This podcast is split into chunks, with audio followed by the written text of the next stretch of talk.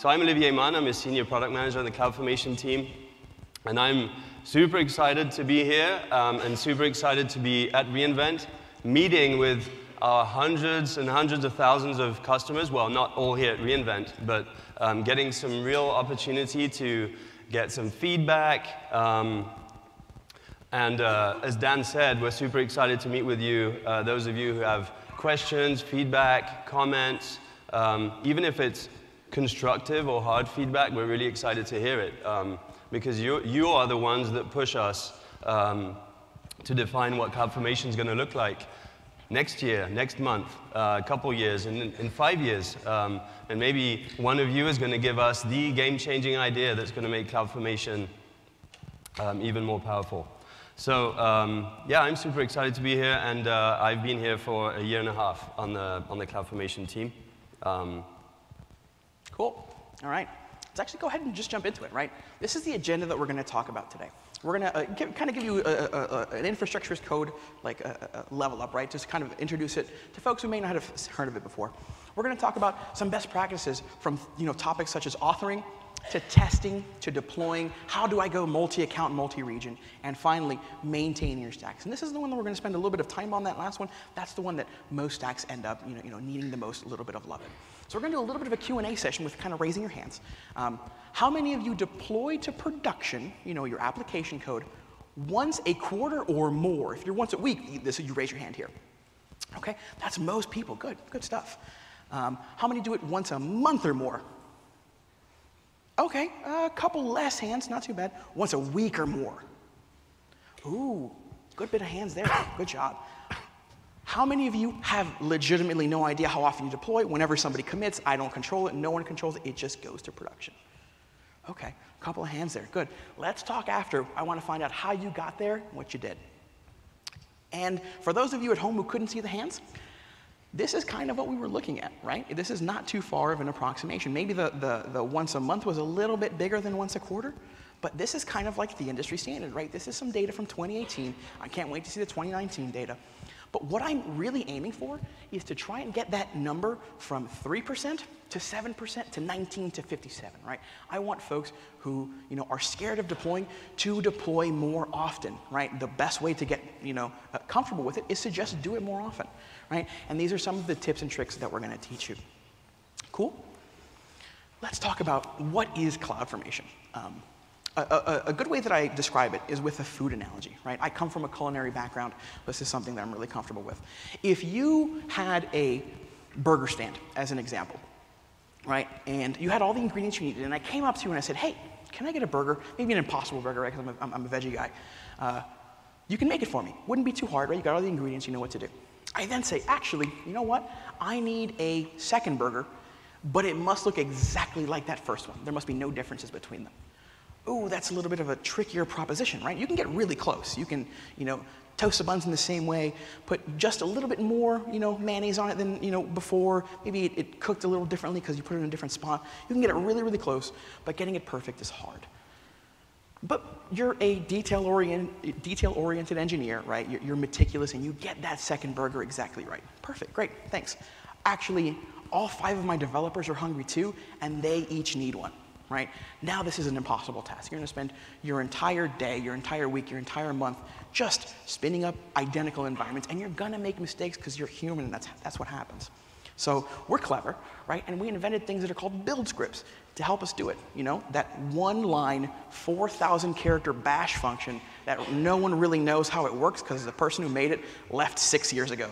And it works about 80% of the time right? And those are really scary to use because when something goes wrong, now it's a hassle to kind of fix it. You don't really know where it went wrong. Someone asks you, hey, I actually need this to deploy to three different regions. Ooh, that's tricky. I have to accept another parameter. I want it to, I want to be able to say what environment it's deploying to. Oh, that's even more tricky, right? I want it to deploy an n number of accounts. Ooh, that's really hard. Right? And the reason that it's hard is because most of these tools, you tell them how to do the thing that you want to achieve, right? Wouldn't it be nice wouldn't it be nice if I could just tell you what I want my architecture to look like? And you figure, then the, tool figures out how to get there, right? And that's the idea behind CloudFormation. CloudFormation is this declarative language, right, that you just tell me, this is what I want my architecture to look like. It's a codified version. I want, you know, all of these resources and they must connect together in some way. I want my EC2 instances to live inside of my VPC that connects to an RDS, you know, table in some private subnet while my EC2s are in some public subnet. CloudFormation is intelligent enough to handle that, right? So you codify that in either YAML or JSON. We have a couple of little things that make it, that language our own. Um, we have some things that are called macros, which are higher level abstractions on that, where you can stay, still stay, you know, declarative, telling us how, telling us what you need to do. But you know, we're smart enough to kind of you know, break that down into more resources. Uh, you can use things like higher level languages, right? The CDK is a great example, right? I want to type in Python. I want to use Node, a, a, language that I'm more familiar with, and I want to kind of abstract maybe some of the things in CloudFormation away with uh, higher level constructs. Or we have things like sample templates, right, where folks from our quick starts team, for example, may have gone out and done a common thing, right? I want a VPC with you know, public subnets, private subnets, NAT gateway, um, internet gateway, things like that. So you then take that template and you hand it to us. And CloudFormation looks at it, chomps it up, figures out what you're trying to do, figures out the dependencies, how to de deploy things, and actually spits out your application connected together the way that you want it to in a reliable, repeatable, and safe fashion, right? And that's really kind of like the interesting part behind that. But one of the things that folks tend to not think about is that when you write your CloudFormation template, you're actually writing kind of a config file, right? You're telling us how to get to what you want. And a thing that customers don't tend to think about is that config files are code, right? If I were to take away all of your config files today, would your production environment still be standing? Probably not, right? But we we just kind of you know, discard them and don't really think about them. We need to treat them as code. And infrastructure as code, which is what CloudFormation is, is code, right? So we need to treat it just like we would treat code. So we need to source it, right? We need to put it in version control. We gain all of the you know, wonderful things about version control. We gain auditability, right? Who changed this line? Let me go ask them why they changed it, right? We get things like, you know, a, a, a rollback, right? I, I want to roll back my, uh, uh, uh, to a previous uh, state. I can do that no problem with this. I can then trigger some other cool things like a pipeline, right?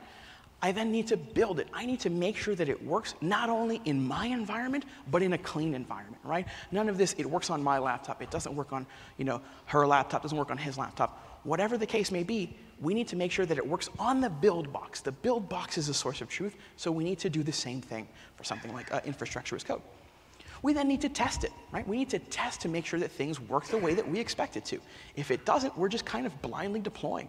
And that's really, really terrifying, right? And that's where folks get into like, you know, really scary situations where we thought it worked, it worked in our QA environment, but it's not quite like what our production environments look like. And then finally, once we've gone through, you know, sourcing it, building it, testing it, we're really confident, we actually need to promote it and move that into production right? We move it into staging, we move it into production. The important part here is that there are no manual hands, right? Everything is done in an automated fashion, right? Robots are very, very, very good at doing one thing really, really well. And the way that most customers have found success in automated deployments is through just that, having no human hands. So I, I touched a little bit on what a pipeline is. Let's actually go, you know, kind of a deep dive into what it is. The idea of a pipeline is it's kind of, you know, a, a, a queue that looks for work, right? When a thing happens, it then triggers another step, that then triggers another step, as many times as you need, as much as you want it to do, right? In our example, this is the most common one. This is a very lean one. Folks, you know, like, like to add more things and remove things. A pipeline's a living, breathing thing. But here, we have a code commit uh, a, a repository where um, once something gets pushed into that code commit repository, it triggers our code pipeline, which makes a code build stage where we pull the template, we run you know, tests against it. We use things like CFN lint, CFN nag, and TaskCat. We'll jump into those a little bit later. We uh, then test it to make sure that it looks like kind of what we expect, and then we deploy it to staging and to production. Right? Some important things to note about pipelines is pipelines are living, breathing things, right? You can't just create a pipeline and be like, okay, cool, I'm never touching this again. Your needs and your uh, uh, uh, desires evolve over time, right? Uh, you may want to add more rigorous testing, right? Usually, the amount of automation you can add to you know, a series of steps is directly one-to-one tied with how good your testing is. So you may want to add even more testing, right? You want to add some integration testing, whatever you, you, you may want to do. um, to make sure that things are as rigorous as possible. Here, we're using AWS Code Commit, Code Pipeline, and Code Build because they have really nice integrations with CloudFormation, but you can use open source tools as well, right? You can use stuff like GitHub.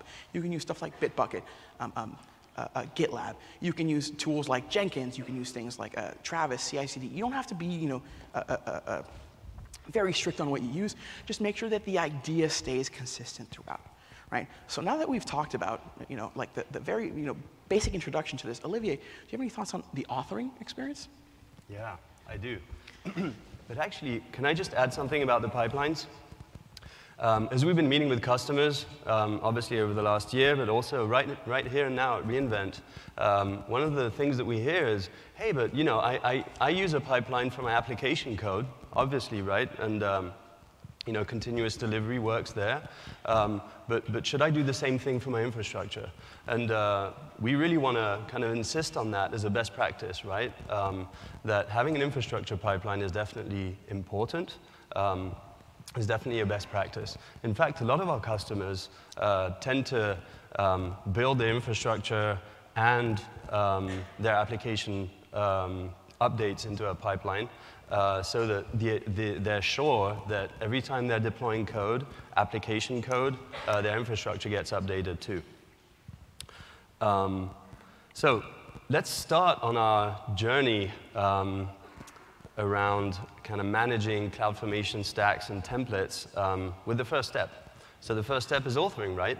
And Dan and I have a bet or a goal. Um, we want coming out of this session and uh, um, I guess coming out of reInvent, uh, never ever to hear again about a customer who is authoring CloudFormation in Notepad.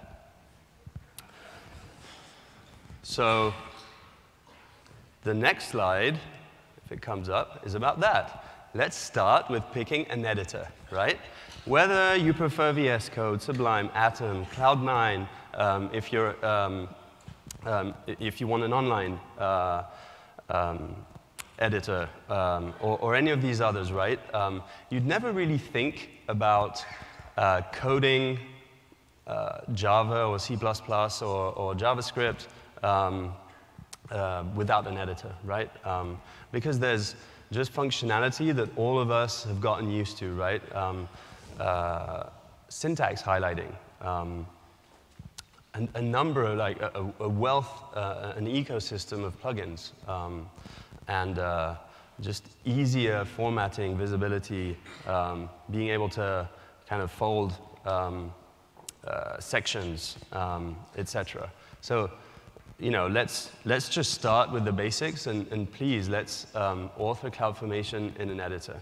Um, and, and, you know, let's think about what we can actually do to add um, some, uh, some sugar, some candy, some tools to, uh, into these editors. Um, and as, as, Dan and I, you know, have been talking to customers um, a lot, uh, one, of the one of the big kind of areas of feedback we get is, um, you know, when I author my template and then I, maybe I'm using the console um, or, um, you know, I'm, I'm, starting out with CloudFormation, et cetera, and so I'm, I'm just kind of uh, playing around with the console. And as I, um, you know, actually create the stack with the template I just authored, um, I, I, I, get a validation error, right? Like my um, template was not formed properly um, syntactically. Um, and to catch this type of error um, much earlier on, uh, I think we've been harping on this quite a bit. We still see a lot of customers that run into these types of issues, which really slow down the dev test cycle. And so we really recommend um, linting your templates. Um, there's a tool out there, there are a number of tools out there. We re really recommend, and have gotten a lot of really positive customer feedback around CFN Python lint. Uh, it's been downloaded more than 3 million times. It's integrated with SAM Local. Um, it handles conditions, ifs. Uh, it can process multiple files. And, and you know, what does it actually do? Well, it really helps you um, catch you know, malformed templates. Um, for example, here you can see on line 13, uh, I kind of fat-fingered AWS colon colon AWS uh, EC2 colon colon instance, right? And added a one at the end. Well, I may have caught that only once I was actually creating the stack, and then you know, it would have taken me some time to find where that um, issue lied in my template, etc. And here it's getting caught, and I can have visibility over all of the warnings, errors, etc., um, straight in my um, editor. Yeah, let me jump in here real quick. Uh, a small little like anecdote. I'm running a workshop where you know we learn how to author CloudFormation templates, best practices. Um, and one of the things that I do is I, I, I, show folks the wrong way to do it, a little bit better way to do it, and the correct way to do it. And CFN Python Lint consistently says, "Hey, you're doing it the wrong way. Here's the best practice way to do it." It always catches little things that you know. It's great for customers. Trips up my workshop a little bit. Thanks. Thanks. Yeah. Um, so, and, and what's great about this linter is it, it actually, you know, works with a lot of the popular IDEs out there. So here's, here's a list of them. Um, another thing to help you get more productive in the authoring phase is auto-completion. Um, you know, as I mentioned, we can fat finger um, you know, some of these uh, complex resource types, for example, and uh, um, we've uh, actually, the CloudFormation team, developed uh, an autocomplete plugin that works with Visual Code and PyCharm. Um, and what it does is it auto-completes not only the resource types, as you can see here, uh, but it also uh, auto-completes required or non-required properties um, ad, as needed. Um, what's really a great selling point of this plugin too is it links automatically to documentation, so no more need for you know Google searching and uh, you know um, uh, trying to find the right uh, the right section of the documentation, etc. This will this will link uh, directly there and make it much easier for you as you're, as you're starting out, maybe with a new resource type uh, that you haven't um, used before in uh, CloudFormation. So definitely recommend using this too, and this will make you much more uh, productive and effective as you're, um, as you're um, authoring. Um, we also ran into this that we, that we really think is a, is a great um, you know, walk through some of the best practices for supercharging your editor. I won't go into this in much detail. Would definitely recommend you, guys, you, you folks um, looking into this. Um, and one, one, of the, one of the tips I took out of this is, you know, not only is the linter, I guess, built with a great baseline of, of rules um, that'll catch a lot of syntactical uh, mistakes in templates, but it's also um, um, extensible uh, I can add custom rules. So for example, I never want an S3 bucket um, in a template that's non-encrypted, or you know, I have a specific uh, naming uh, convention for um, a lot, uh, for, for uh, specific resource types. Um, and, and, this will really enable you to, to catch um, you know, anything and everything that you may want to catch in your, in your template um, before you uh, actually execute it.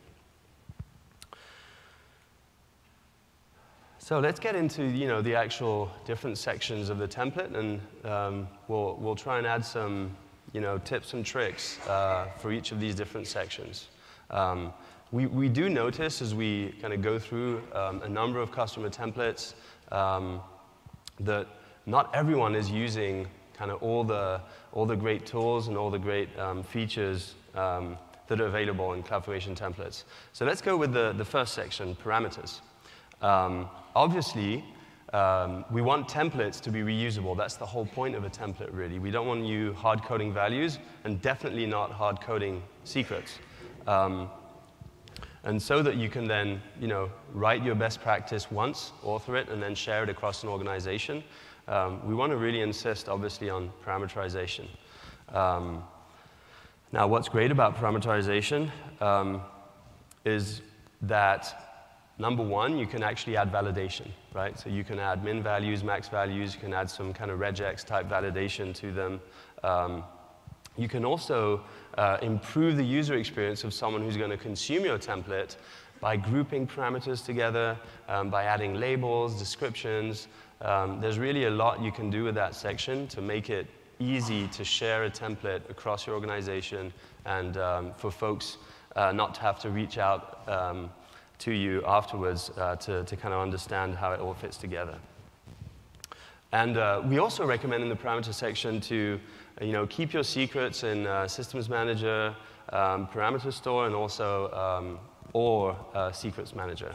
Um, definitely recommend you know, leveraging that integration um, as much as possible. Yeah, please do not keep your secrets in Like parameters, folks put them in parameter files, and that's a big security risk, right? Somebody might find your GitHub and actually like scrape all that stuff, and now you're in a lot of trouble.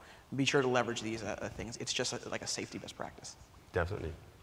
Um, now, onto the mappings and conditions section. So mappings work like a case statement does uh, in, in higher level kind of programming. Um, and what typically customers use these for uh, um, to basically define a value uh, dependent on, say, a region. Uh, so, you know, in US East 1, uh, I'm going to use this AMI ID, and uh, in um, EU Central 1, I'm going to use this other one. Um, this, once again, makes it much easier to reuse the same template across different regions and across different accounts, different environments. Yeah. And you can also use conditions uh, to do this, right? If dev, then uh, instance type equals T2 micro, for example. And if it's prod, then it's uh, NEM4X large. Right. Well, one of the most common things that we see for mappings is um, uh, outside of uh, uh, AMI IDs is like in an environment, right? I want environment variables in some of my things. If it's, you know, if I put in a, a, a parameter that is, you know, we're in the dev mode, I want to have these things, I want to have these alarms. So that's a really common thing that I see folks doing, and that's something that most of you should probably be leveraging as well. Definitely, thanks.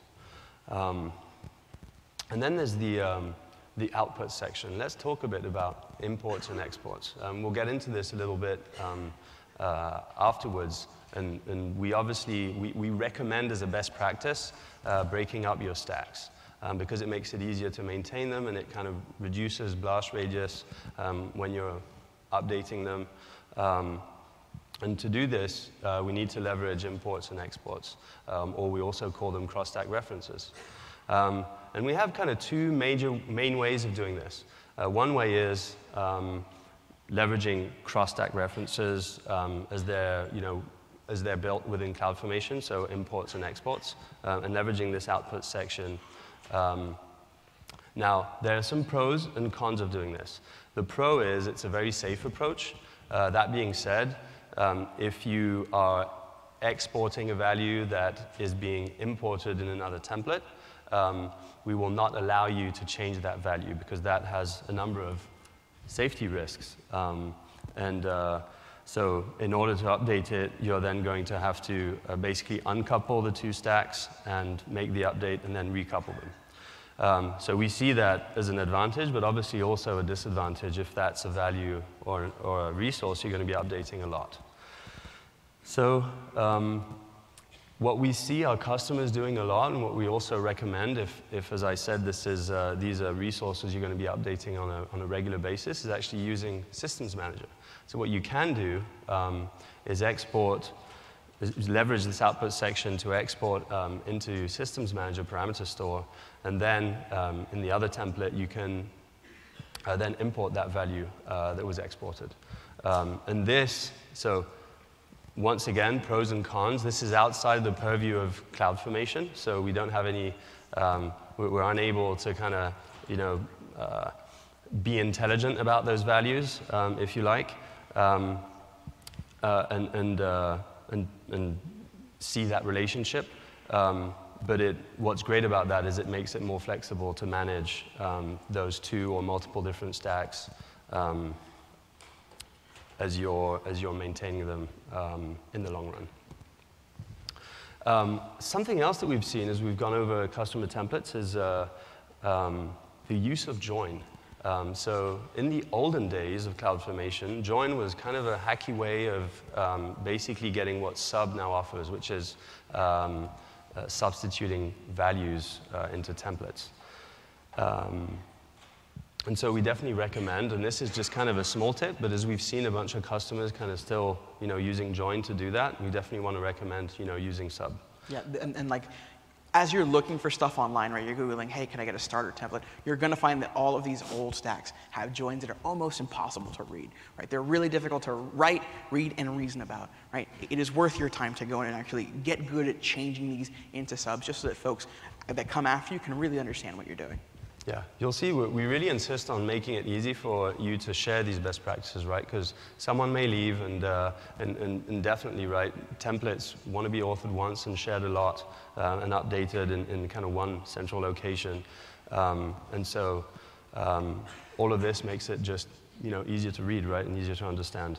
Um, and another little tip uh, that, that you know, will make you, I guess, use less and leverage less of mappings um, is uh, actually leveraging the parameter store um, for the latest AMI instance IDs.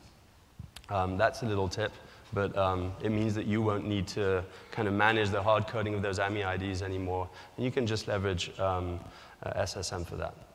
Um, cool. Finally, now you've you know, set up your dev environment and um, you're feeling comfortable, you're feeling productive, you have got the linter working and uh, you're auto-completing and you've um, you know, put into practice all of these um, cool tips and tricks.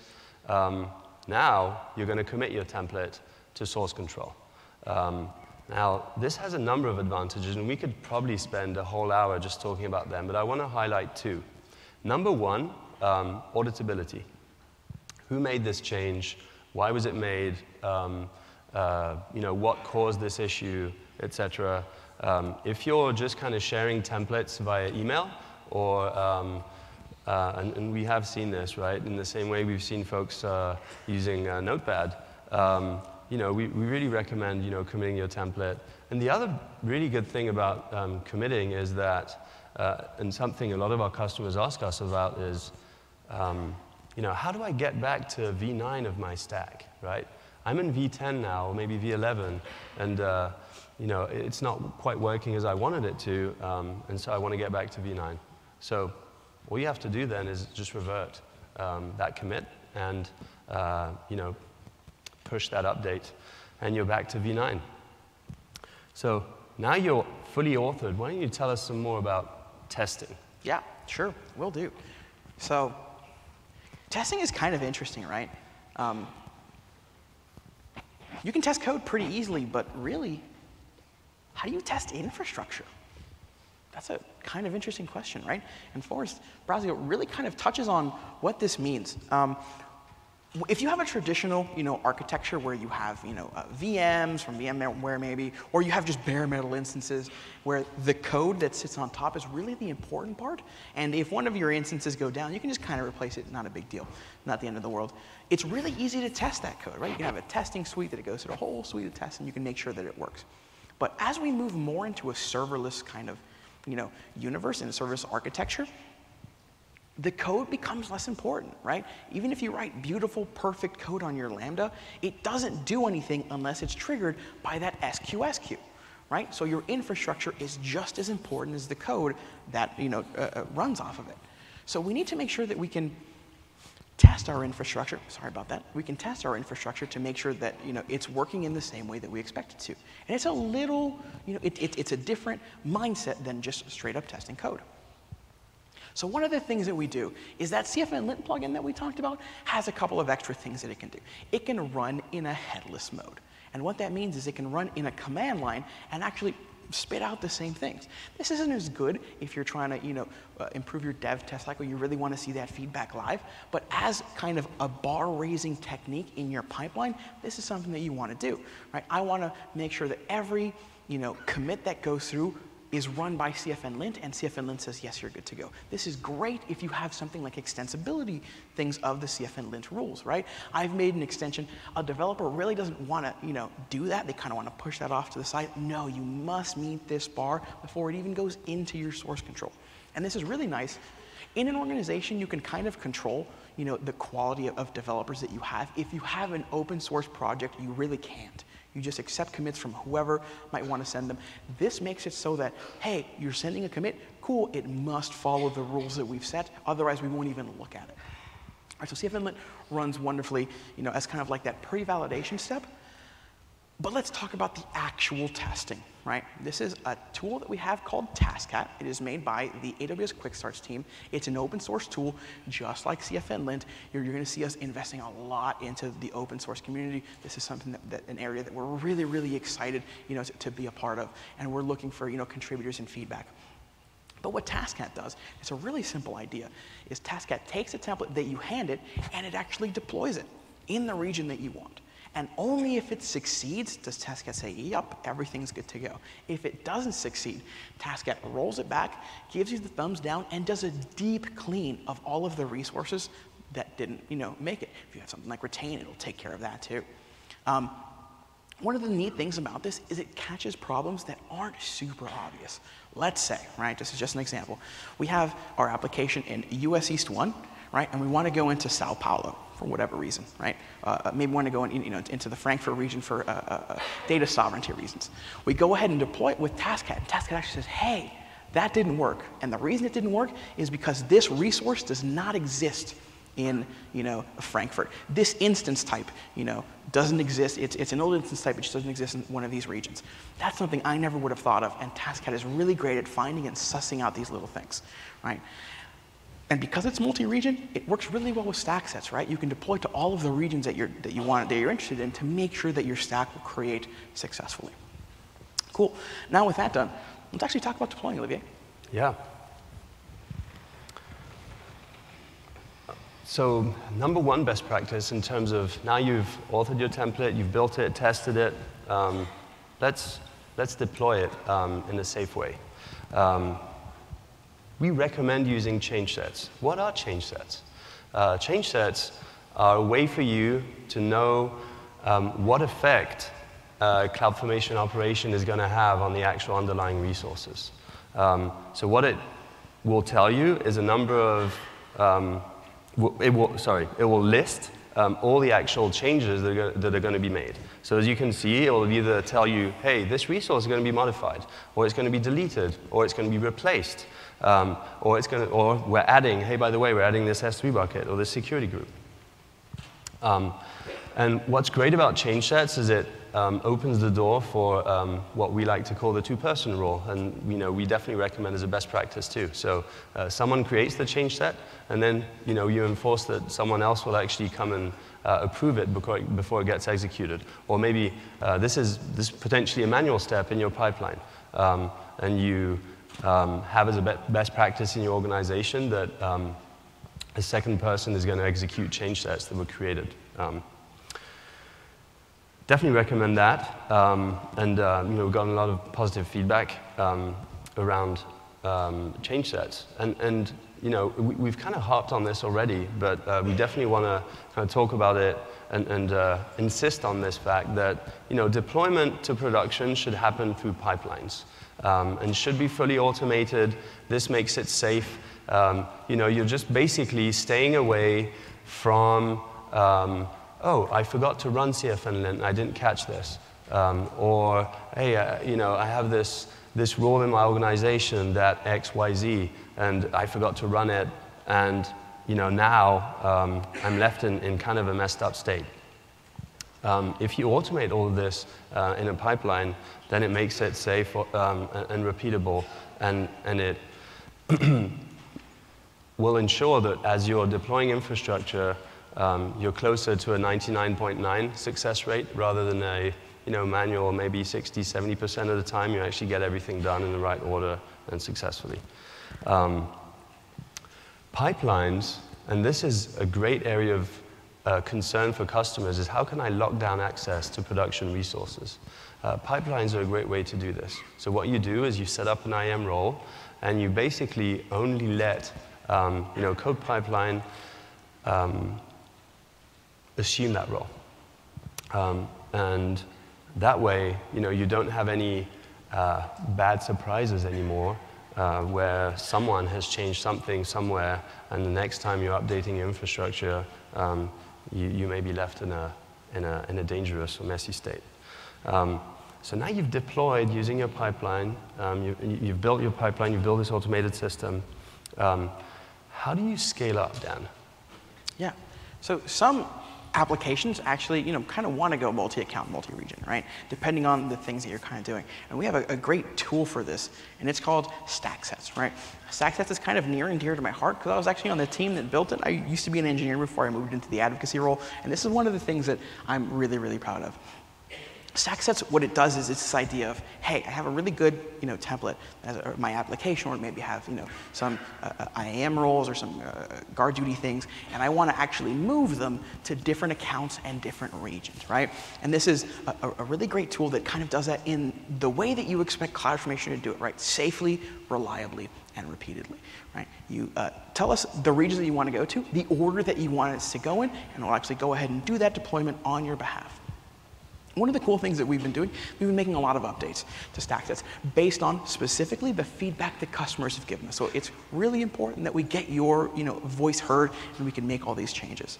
One of the things that we've done is we can give you fine-grained control of which instances to update at a time, right? So let's say you have you know, three accounts in three regions, and that's nine total. Instead of deploying to all nine and kind of having that nine instance blast radius, we can deploy to one first and see if that works. And then if that does, we can roll out to three.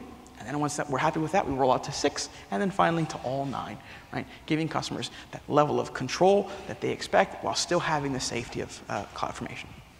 We've also increased the limits for stack sets, right? We were at 20 stack sets, now we're at 100 without anything, you know, you need to do anything. It's part of your account already. Up from 500 instances to 2,000 instances, right? This is something that we were really excited to roll out.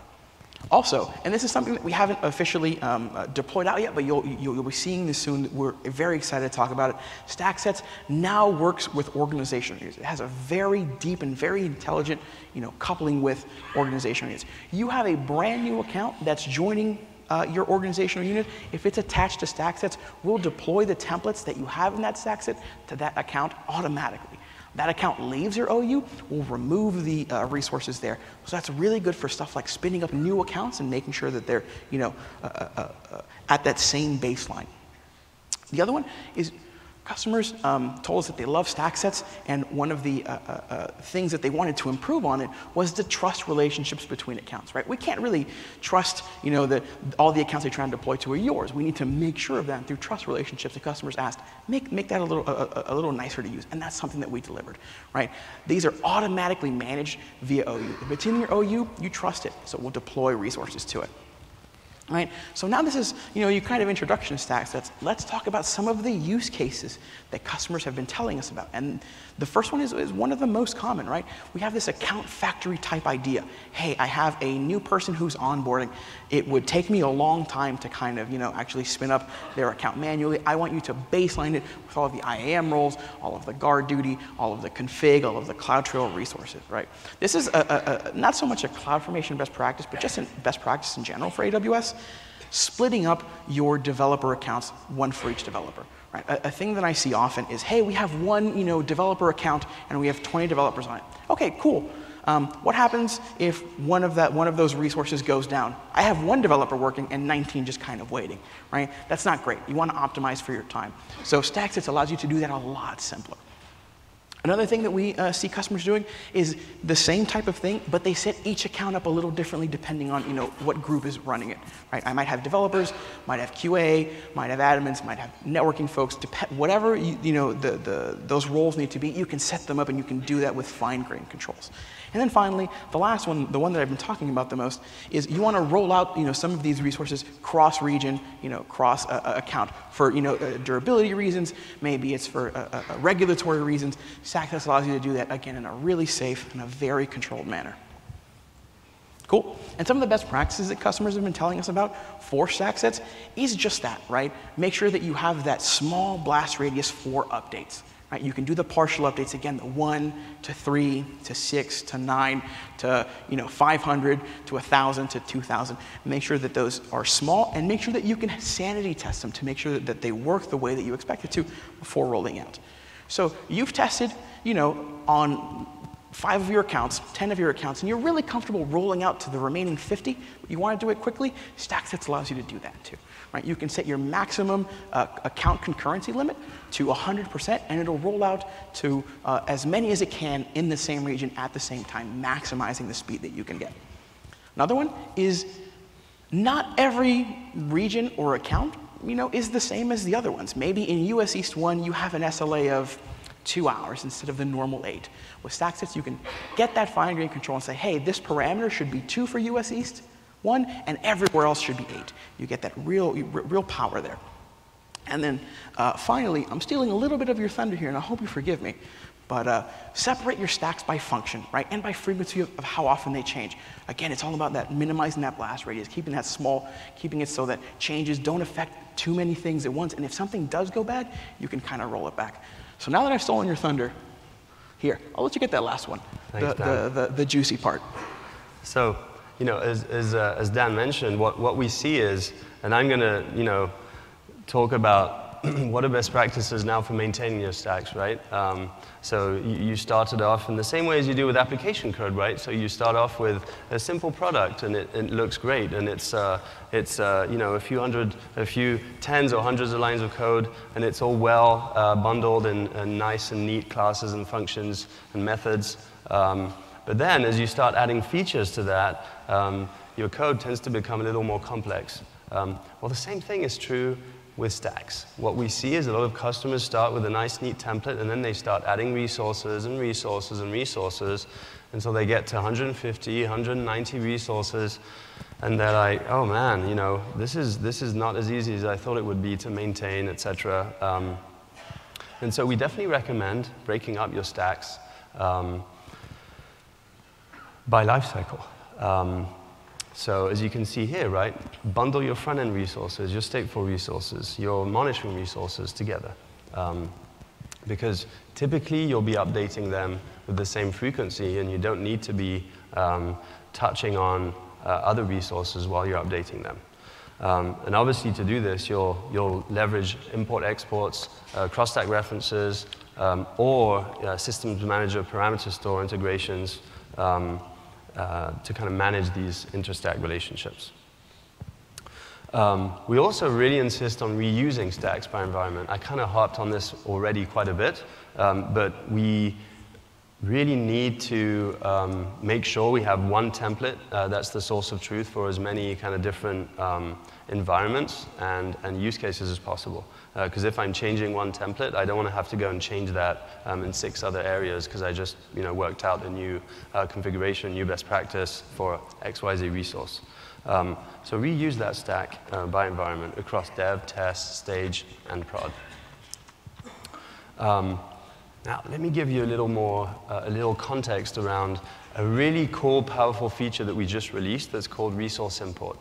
Now, what resource import allows you to do um, is import a resource, surprising, huh, um, that was originally created outside of CloudFormation.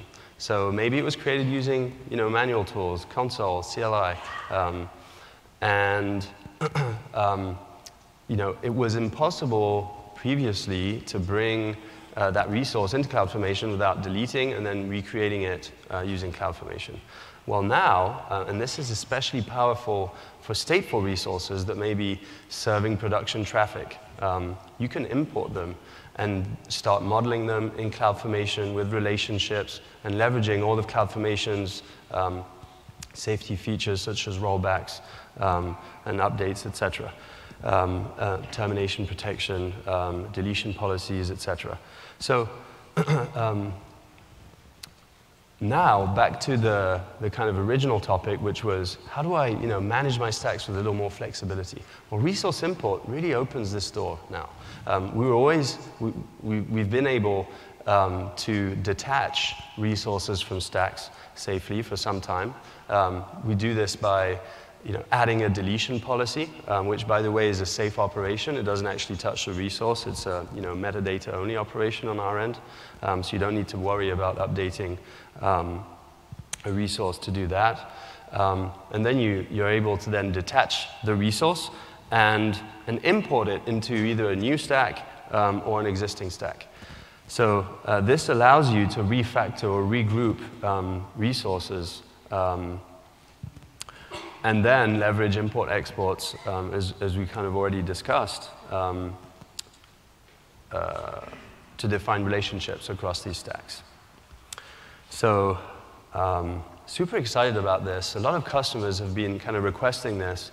I'll just throw in a couple more use cases for this, right? You can also uh, leverage import for renaming stacks, um, renaming um, resources. You can also use it to actually create um, nested stacks. So potentially, um, we actually haven't talked about this much, but if you're not into kind of cross-stack references, you can definitely leverage nested stacks, and, and um, import actually allows you to import a stack and make it a resource um, uh, of another one. Cool. Um, okay, another situation that um, a lot of our customers encounter is what we call drift.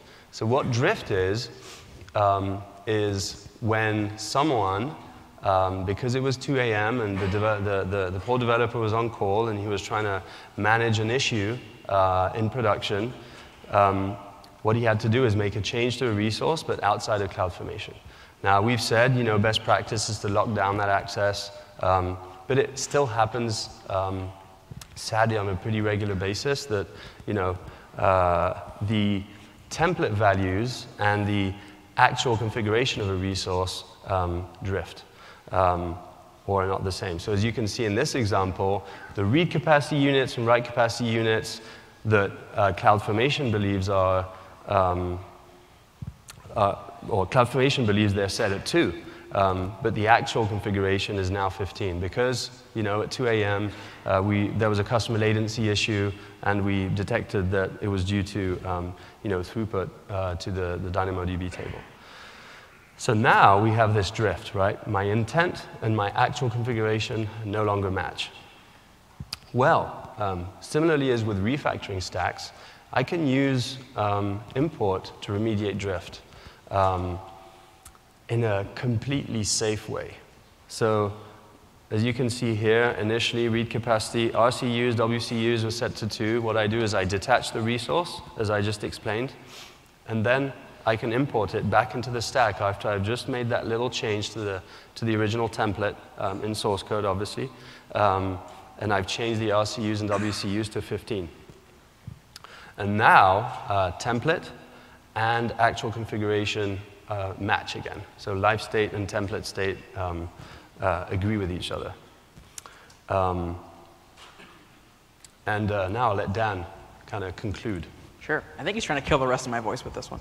Okay, so we actually went through a lot of stuff, right? We actually talked about a lot. Let's go ahead and recap everything that we did to make sure that we have, you know, the key takeaways from today, right? The first one is put all of your assets in version control from the start.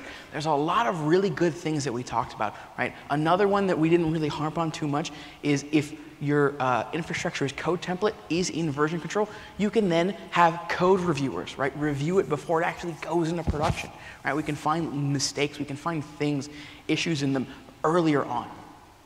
Another one is leverage modern editors and plugins, right? How long would it take you to actually write an entire uh, program in C if you had to just use Notepad? It would take forever, right? You'd be stuck, you know, with little things the entire time before you can even compile anything. Let's use, you know, the tools that we have available, tools that folks have been using and improving and building on to make these things a little easier. Uh, optimize that editor that you have for AWS CloudFormation, right? This, this works for stuff like CDK, right, and any other infrastructure as code tools that you may be using.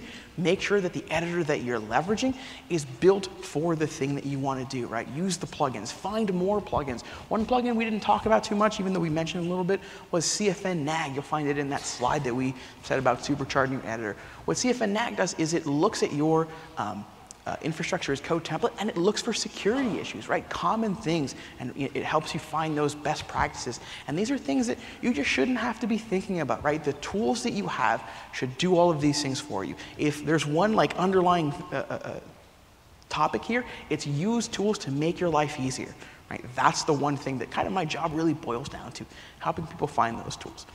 The other one, using a pipeline, right? Anytime I start any project, even if it's just a side project that will eventually die in obscurity, I start with a pipeline, right?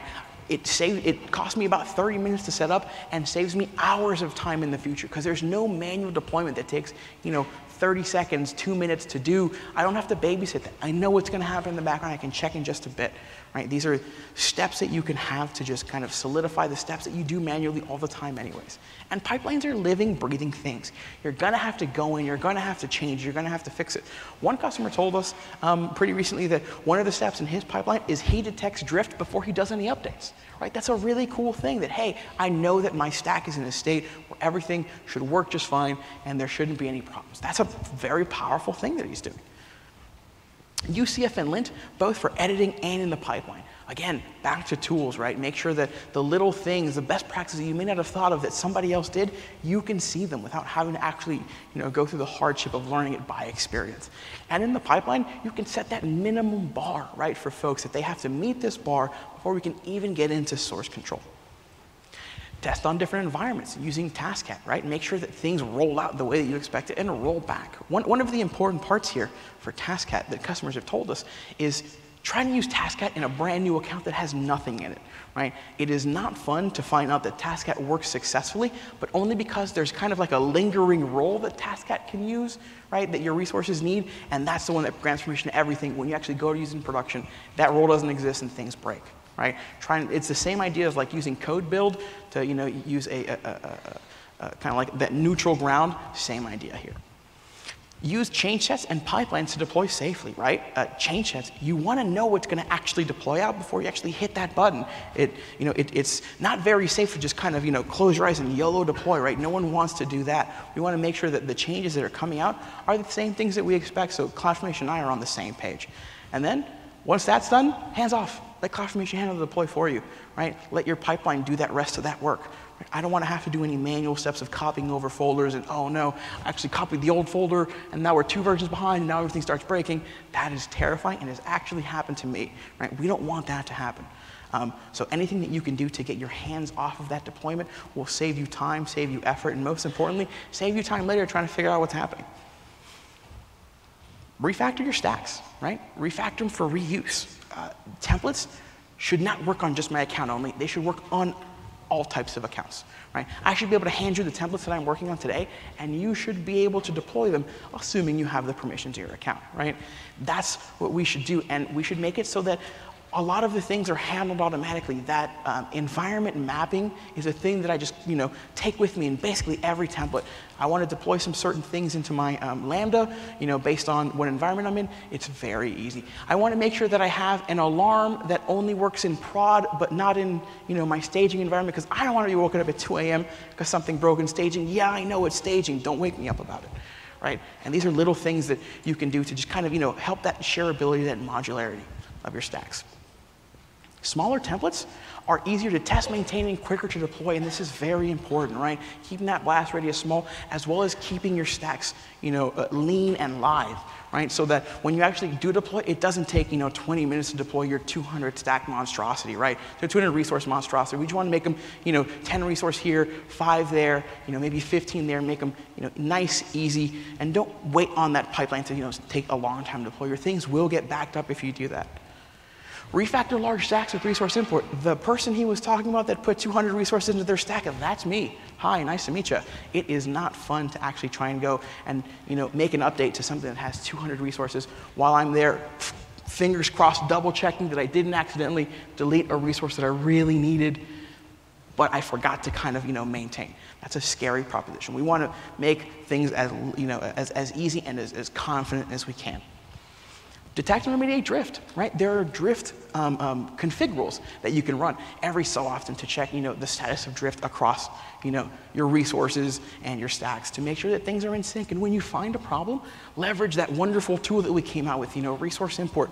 Actually, you know, detach the thing and regrab it back in, kind of like Pac-Man, right? Um, it's going to make your life easier when you actually go to do an update and you're 100% sure that CloudFormation is going to know what to do. Finally, consider uh, sets, right? For cross-account and cross-region use cases, the most common one, the one that, that we see customers leveraging a lot, is that account factory baselining strategy, right?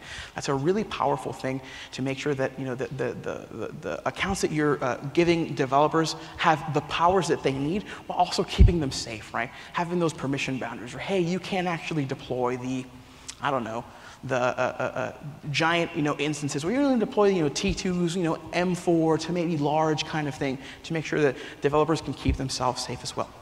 Cool. So that's what we have for you for the uh, CloudFormation talk. We also have this wonderful training and certification that we're doing. So you're learning a lot at reInvent now. There's no reason that you have to stop learning once you go home. Right? We offer these wonderful certifications for the uh, DevOps section. Right? You become a DevOps engineer. Uh, a professional or an associate with these uh, certifications. They're wonderful. They're going to help you along in your career. They are uh, uh, things that will improve you as an engineer. With that being said, thank you. Thank you so very much. I am Dan. I'm Olivier. You can find us on Twitter. Thank you guys so very much for coming. And most importantly, please fill out your sessions your surveys in the app. Let us know how we did. This is something that we're really passionate about, something that we really want to improve. This is a talk we're going to give outside of reInvent as well. Let us know how we did, what we can do to improve. And finally, we will be outside to answer questions once I take a breath and calm down a little bit. Thank you all so very much.